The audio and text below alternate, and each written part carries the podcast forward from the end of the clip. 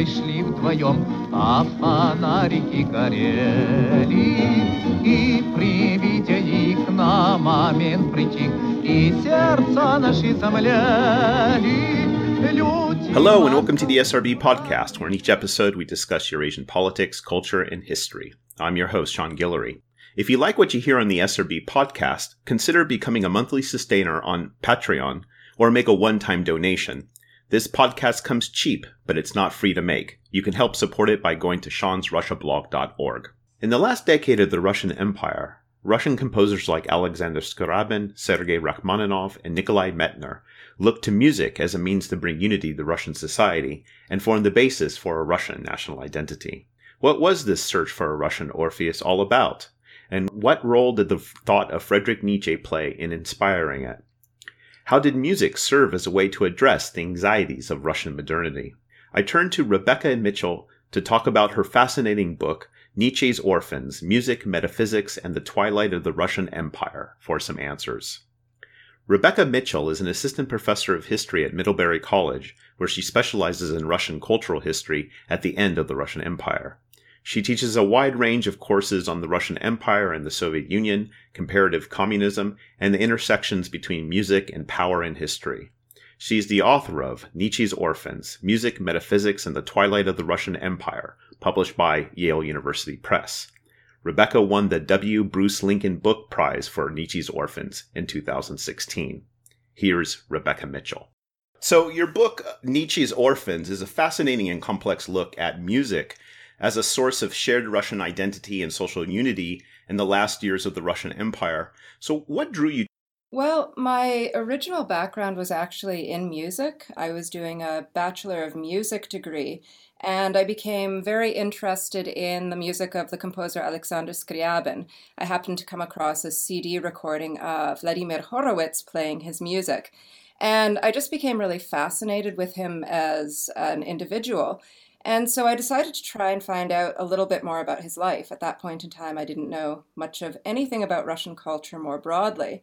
And the things that I found out really fascinated me. Uh, for instance, in reading one of his biographies, I discovered that he believed that he was God, which really intrigued me. And uh, and he also thought that through his music he would bring about the end of the universe, which were all really uh, crazy ideas. And so I started reading a little bit more about Russian history and Russian culture.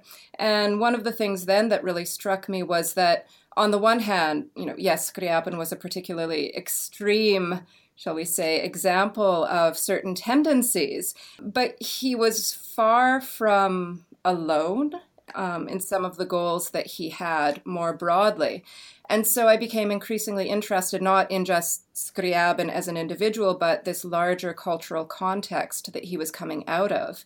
And that eventually led me um, to look into the social connections and the broader cultural world. I became familiar with some of the people that he was friends with, like Vyacheslav Ivanov and others, and it really just opened up this whole world for me. Oh wow, that that's quite fascinating. Um, that he had this very eccentric, almost messiah god complex. Yes. Um, and apocalypticism, which I think I might actually return to later.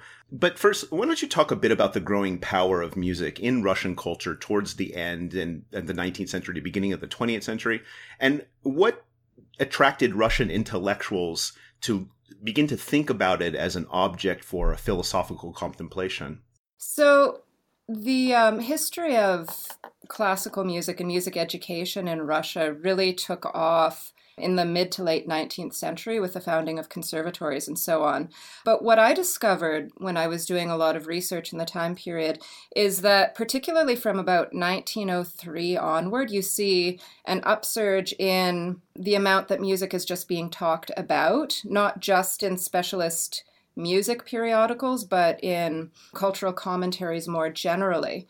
And what it seems to be connected with is a rejection of some of these early more positivist interpretations of reality. So people are becoming um, discontent with materialist conceptions of the world and looking for new ways to really conceive of themselves and their place in society. It also is tied in very clearly with spiritual striving and with a sense that traditional Orthodox belief in particular is not sufficient, and they're looking for new forms of um, spiritual experience.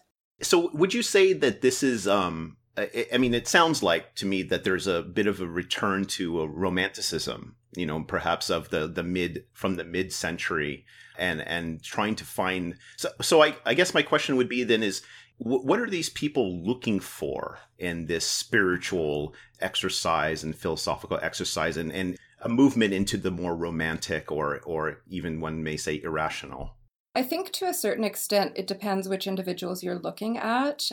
Some of them are clearly looking for personal spiritual meaning and fulfillment. Um, one of the other things that draws people to music at this time in particular is this um, sense of crisis in terms of understanding what it means to be Russian. And I think this is partly a reflection of earlier romantic ideals. Herder, for instance, had made the argument that you know the true spirit of every folk was embodied in folk music. And there's a sense that music is a way of embodying Russianness, but this goes hand in hand with a rejection of the more practical ways that Russianness had been depicted in music before. So, an actual rejection of some of these uh, forms that the Mighty Five in particular use, like uh, citing folk melodies. And they're, they're looking for a more metaphysical way of defining what it means to be Russian. And then the other aspect that seems to go along with this is a very strong sense of the division between educated society and the common people. And music is actually often cited as a way of overcoming that divide so that um, you can basically reach out to the masses. Music is a great form of education and outreach because you know anyone can come and listen to music and anyone can participate in choral song which is also in, envisioned as this great unifying act that everyone can participate in. You don't have to be able to read in order to participate in mass song. You don't need any education per se to listen to music and get a certain experience from it. So i think that's another aspect that's really central at this point in time Hmm, that's really interesting because even like choral song, it on a physical level, it brings people a group together in a mass. So there's kind of a collective kind of convergence there as well. Yeah, and they're very interested in this experiential aspect of music, that it's something that you experience not just as an indiv- individual, but part of a larger group, whether that's in performing in a choir or as an audience, you're all having the same sort of emotional experience, which creates a certain kind of community. And and is this along the lines of what you mean by the concept of a musical metaphysics? So the term musical metaphysics I came up with to try and describe the particular conjunction of ideas that are connected with music at this point in time.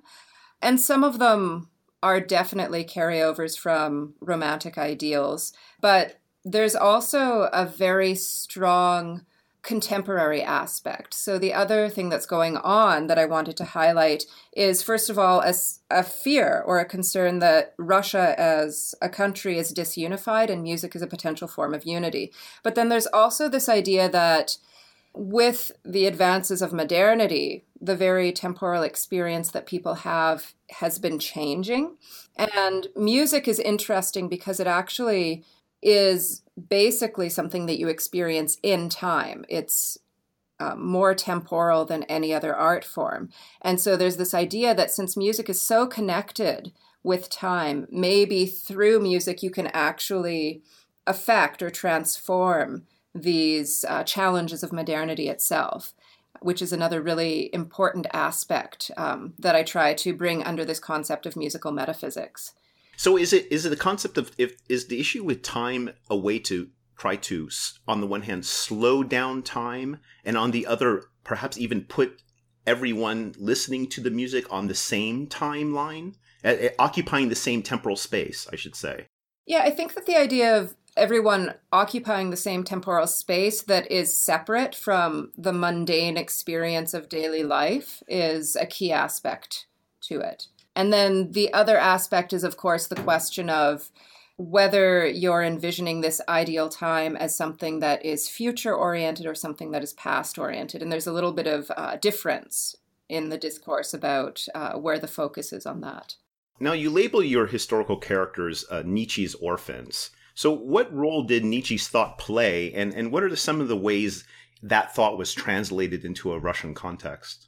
So, one of the things I noticed it when I was doing a lot of reading in the sources was that Nietzsche was a constant presence, either cited or often uncited, but still very much there. Um, and the aspect of Nietzsche that was always present was basically early Nietzschean thought, so specifically the birth of tragedy, in which he has this whole idea about how music is the embodiment of the primal unity underlying reality itself. Um, which is an idea that he derives from uh, Schopenhauer before him. But this really, really inspired um, a lot of Russians who were concerned about what they perceived to be the danger of disintegration of Russian society at the time. So, this idea of unity is a constant refrain. Um, at the same time that they're taking this aspect of Nietzsche and really you know, emphasizing it wholeheartedly. Uh, they even claim, for instance, that Nietzsche is a prophet who has you know envisioned the the right answer for society. But they'll always say you know except that he made one small mistake and that is that he didn't believe in god. And you know as long as you take that part of nietzsche out then you know everything else just makes sense which um, it's a little bit tricky of course how you remove that aspect from nietzsche himself. But the idea becomes that it's actually one of the spaces in which Russian society, Russian spirituality can come in and compensate for Nietzsche's shortcomings through their embodiment of spirituality in particular. You, you know, it's interesting. Two things I, I'm kind of picking up in what you've been saying is on the one hand, there's this almost apocalyptic uh, vision, but on the other hand, and, and apocalyptic in a sense of disintegration. And then on the other, there's this search for a savior uh, to bring the unity or to prevent that apocalyptic destruction or maybe even a, a spirit a rebirth of society as unified. Do, do, you all did you also get a sense of that working in the discourses? Yeah quite strongly. I mean there's very clearly the sense that if you're believing that music is this unifying force someone is still creating that music that everyone is experiencing and listening to. And there's a little bit of discussion that maybe someday, uh, with the assistance of basically your educated elites who are supposed to teach the people um, the proper enjoyment of music, maybe someday you can create a true collective opera, for instance, that will be created by the people themselves. Um, but in the meantime, of course, the way that you actually achieve this unity is through the music of a specific individual. And there is a sense that the music that's been written before might provide inspiration, but it's not sufficient to the task at hand. And this is where you have uh, what I talk about as a search for a contemporary Orpheus. So, a Russian composer who might actually be able, through his music, to bring um, all of these threads together and give people that experience that it's argued that they need. Now you said in, in your book is is a lot of it is about this search for a Russian identity, but there there I see at least two things that you note that complicate this search. First off is is the fact that a lot of this philosophical search is through the importation of foreign models, particularly German thought, Nietzsche, etc. Uh, and then there, of course, is the, the tension between Rossiyskiy, which is the identity as a, a subject of the Russian Empire, and Ruski, which is the ethnic term for being Russian. So, what was the search for Russian identity for some of these composers like Scriabin and Rachmaninoff and, and Medtner? I guess, first of all, in terms of this issue of the danger of foreign models, um, the members of educated society that I look at feel this very strongly. It's actually why I refer to them as Nietzsche's orphans, because on the one hand, they're very aware that they're borrowing these models. And it's why they're so obsessed then with finding someone who can actually give it Russian form in particular.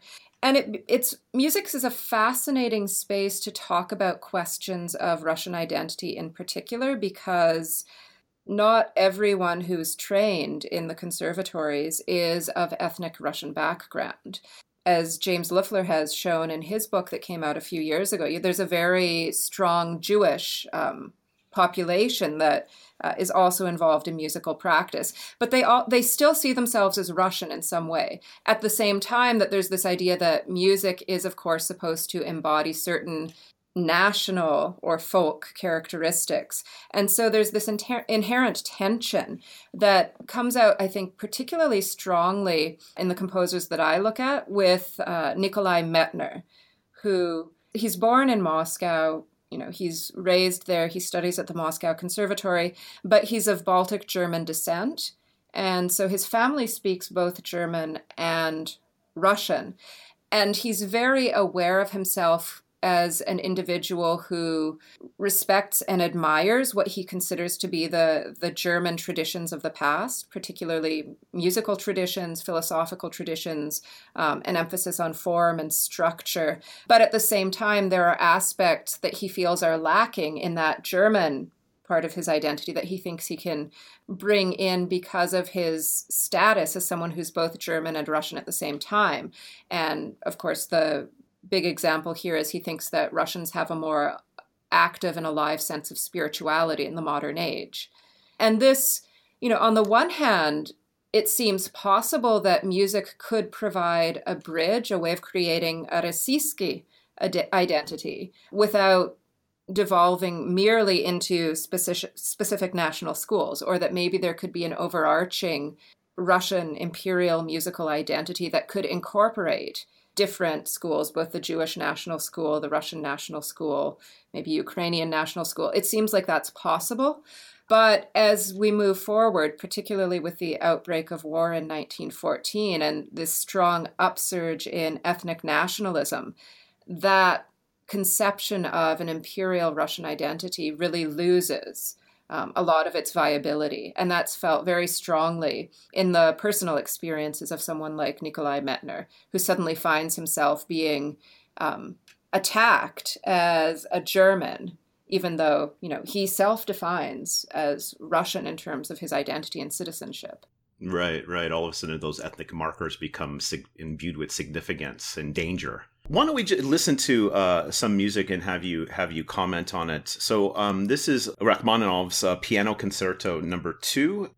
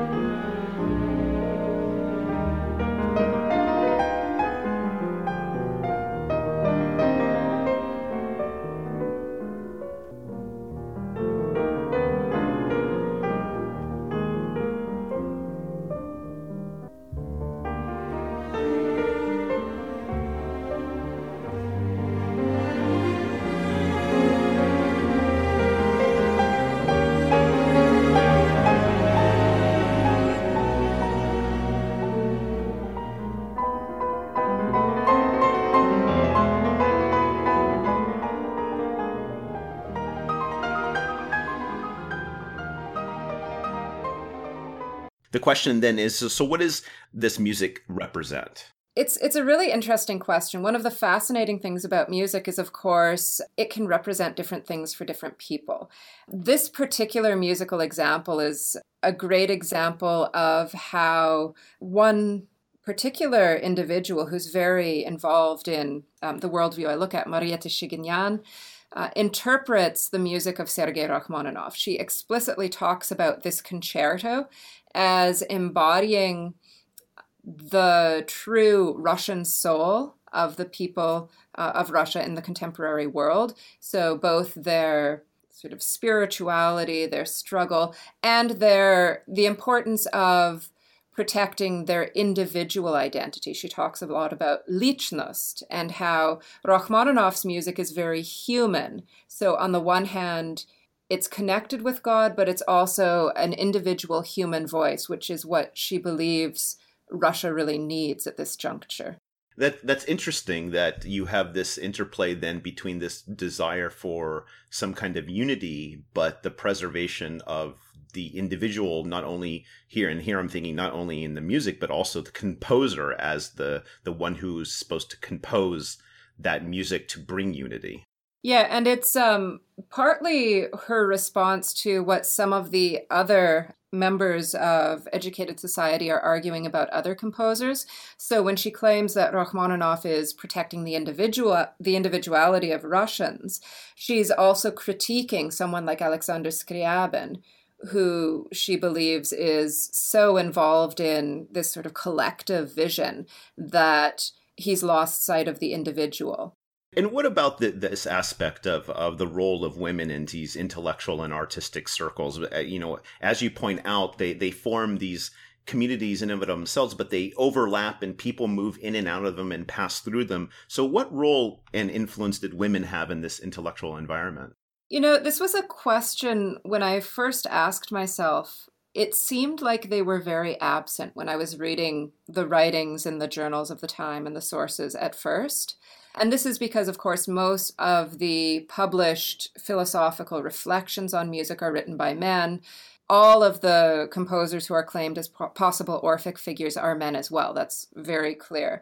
But then when I started delving more into the actual social circles in which these ideas were spread, I became aware that women actually played very central roles. So Marietta Shaginyan is one example of this. She um, is very involved with holding up Rachmaninoff as the true Russian Orpheus of the modern age, to the point that she actually um, is trying to persuade him to accept her her philosophical interpretation of his importance, even when he is rejecting it. So she's ascribing certain meanings to him that he is not comfortable with.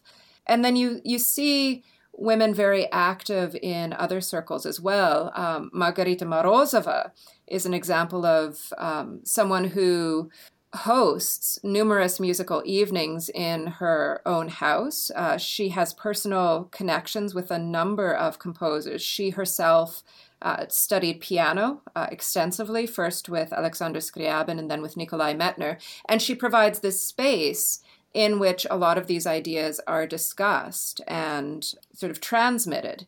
And then you also have, of course, uh, the role of the woman as muse. This is something that you see very often. So there's the idea that women cannot be creative in the same way that men can be. And this is an idea that you get actually both from men and women in this milieu. But at the same time, women are supposed to play certain roles in performing music. This is a, a space they can be active, encouraging composers to have these great, lofty spiritual ideals through their relationships with them. And so they're actually very present when you start looking at the, the social realm. Now you've you've mentioned this a little bit so far, but you, you devote an entire chapter on the fact that musical metaphysics begins to disintegrate after the outbreak of World War One. So, so what happens with the war? So there are a few things that start happening. I think it's fair to say that first of all, a lot of your people who have been developing these ideas about music in sort of a very abstract sense, are quite appalled by the the real experience of war. Um, it doesn't fit with this metaphysical interpretation that they've they've had before. So some of them are simply disillusioned on that level. It seems like you know maybe music doesn't have any real power in the physical world after all. You also have a number of individual developments that happen. So in 1915, for instance, Alexander Scriabin, uh, who's the composer that really is most often cited as a potential Orphic figure, he dies very unexpectedly from blood poisoning. And it's it's this very strange death. He basically had an infected cut on his lip that he eventually he gets blood poisoning from and dies very quickly, which is seen by his admirers as a sign of something. The the question of course is is this a sign of you know the Messiah died but we have to continue his mission or um, as starts to be interpreted more and more often is this a sign that Scriabin himself was transgressing against some higher power in what he was suggesting through his music and this starts shifting into a critique of Russian culture and society itself, that maybe Russia has gone astray and lost its its genuine path. So there's that aspect. With the case of someone like Medtner, of course, uh, for him the problematic is that he starts being viewed more and more as someone who is ethnically German and who, therefore, almost by definition, can't fulfill this um, metaphysical calling. And this has really negative uh, implications for him as well. He sinks into a depression as someone who's really caught between two worlds. And then in the case of Rachmaninoff as well, you have the composer himself not really creating the kind of music that his followers were hoping for. He does a lot of uh, charity concerts, that sort of thing. Um, but a lot of the compositions that he writes are imbued with a very mm. pessimistic air. There's a set of etudes that um, use as one of the recurring citations in them the Dies Irae chant for the dead. And this is seen as sort of the the death of any sense that his music could have a positive uh, unifying impulse. And, and and what happens with the revolution? What, what happens to the music, thinking about music, but also some of these composers? So after 1917, the the community that I was looking at is really shattered. Some of them um, stay in Russia. Some of them try to adapt to the new Soviet state. Others, like Rachmaninoff, leave very quickly after. So you have this actual physical displacement of the communities. But you also have a number of different directions that these ideas develop in. And so I, I, talk about three different offshoots of musical metaphysics after 1917. On the one hand, in the Soviet Union itself, it's not like these ideas just disappear. They sort of they feed into uh, Soviet utopianism and you know they remove the more spiritualized aspect but you don't have to change that much about musical metaphysics for it to fit into this idea of constructing the new Soviet man, for instance. And so we see that tendency happening in the early Soviet period in particular. Another shift that you see um, is in this realm of temporality. So um, I talked a little bit about how there's this idea that you can have this musical experience that takes you out of day to day existence and sort of lifts you to a higher realm. Um, and that could be forward focused or backward focused. After 1917, for a lot of people who were opposed to the Bolshevik Revolution, they start talking about music still very much in the same terms, except for that temporal space that they're focused on. And that really shifts into a realm of an idealized memory. So instead of envisioning this future better world or better Russian identity or uh, transformed reality. They focus instead on, you know, remembering this idealized past, which is a really interesting development. And then finally, you also have people who just express very complete and utter disillusion with all of these ideas that they had espoused um, before 1917. Going back to the religiosity, and here, here too, you know the the easy transformation, as you say, from um, into a, a Soviet utopianism. The also the religious almost symbolism of the prophet, even almost Virgin Mary figures uh, trying to facilitate prophets. People who, after you know Scriabin dies, you have this sense of do we continue on his teachings? Um, so, so can you talk a bit more about the place of religiosity, particularly since you said earlier that there is a disillusionment with the with the formal church? So, what role did religiosity play in all of this? Well, I think, you know, whether you call it religiosity or spirituality, there's a very strong sense that there's something lacking, some spiritual need that is not being met in the current age. And this is often laid at the feet of an overly rational society, an overly rational approach to the world, which is actually sometimes then also associated with modernity and with the experiences, the developments, the technological innovations of modernity. There's this idea that the true human essence and the sort of higher purpose has been lost. And music provides a way for people to engage with or get access to this higher realm. And it's it's interesting and it's useful because unlike any particular um, actual religious belief, you don't have to follow certain rituals or certain practices. It's it's open to basically anyone who is willing to um, use music as a way of um, achieving some kind of higher experience, which um, in this case tends to be defined in in spiritual terms. And so it's I think serving in some ways as a more universalized way of arguing for the importance of the non material, the non physical in human existence. And finally, the, intellectual interrogation of music in this period, uh, and, and, you've pointed this out already, it serves as a way of dealing with the rapid changes and, and anxieties generated by modernity.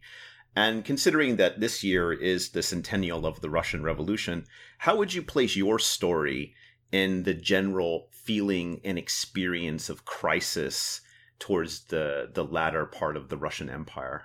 I think it's very intimately tied in. I mean, one of the reasons you have so much discourse about music in particular, outside of specifically music circles, is that people are anxious, people are concerned about the future, they're searching for ways to either you know create a better future or create a more unified society. And music because of its actual specific qualities the fact that when you experience it you experience it as part of a community um, if you sing choral music, you can sing it as part of, of a unified whole. Um, it seems to be potentially offering um, solutions to some of these problems. Of course, that ultimately is not the case. And um, looking at musical metaphysics as this worldview, it's really interesting to see how strains like um, ethnic nationalism and such really serve to undermine this search, which I think is very, very telling of what's going on in the Russian Empire more broadly. That was Rebecca Mitchell, assistant professor of history at Middlebury College, where she specializes in Russian cultural history at the end of the Russian Empire. She is the author of Nietzsche's Orphans Music, Metaphysics, and the Twilight of the Russian Empire, published by Yale University Press. Rebecca won the W. Bruce Lincoln Book Prize for Nietzsche's Orphans in 2016. I'm your host, Sean Guillory, and this is the SRB Podcast. If you enjoy this podcast and want to help support it, please take a moment to share it on Facebook and Twitter, like my Facebook page, Sean's Russia blog, write a review, or recommend the show to your friends. The SRB podcast comes cheap, but it's not free to make. You can help support it by making a donation at seansrussiablog.org. Thank you to everyone who's been contributing.